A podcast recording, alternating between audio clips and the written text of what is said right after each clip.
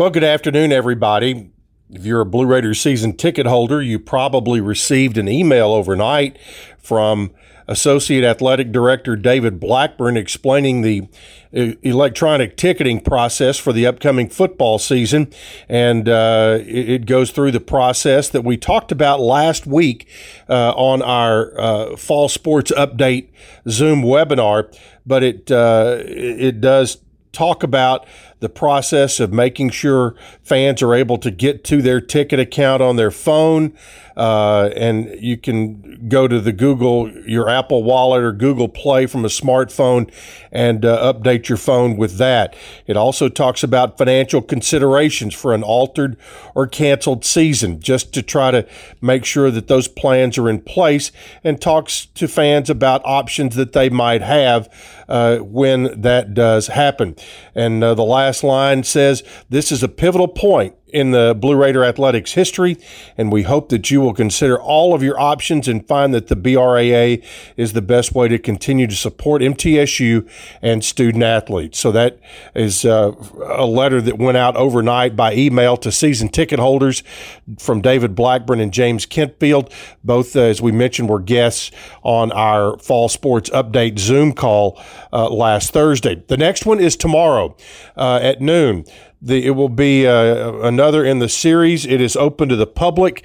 Uh, the event Fall Sports Update. This time will feature Director of Athletics Chris Massaro, Assistant AD Larry Maples, and Assistant AD for Sports Medicine Drew Shea.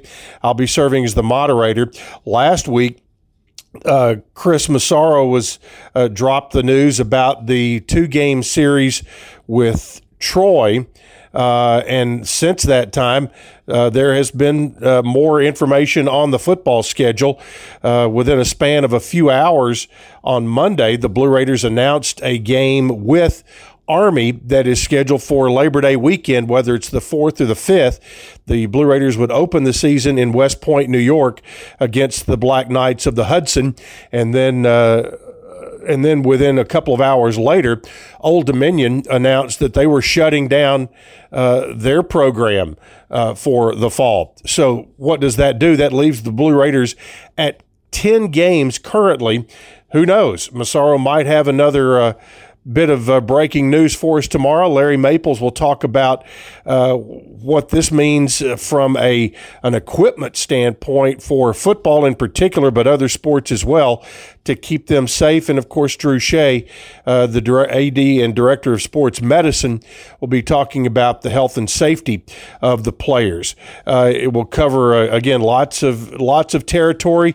You can get online. The link is available on GoBlueRaiders.com Go ahead, get that in your phone and in your calendar, and it's free.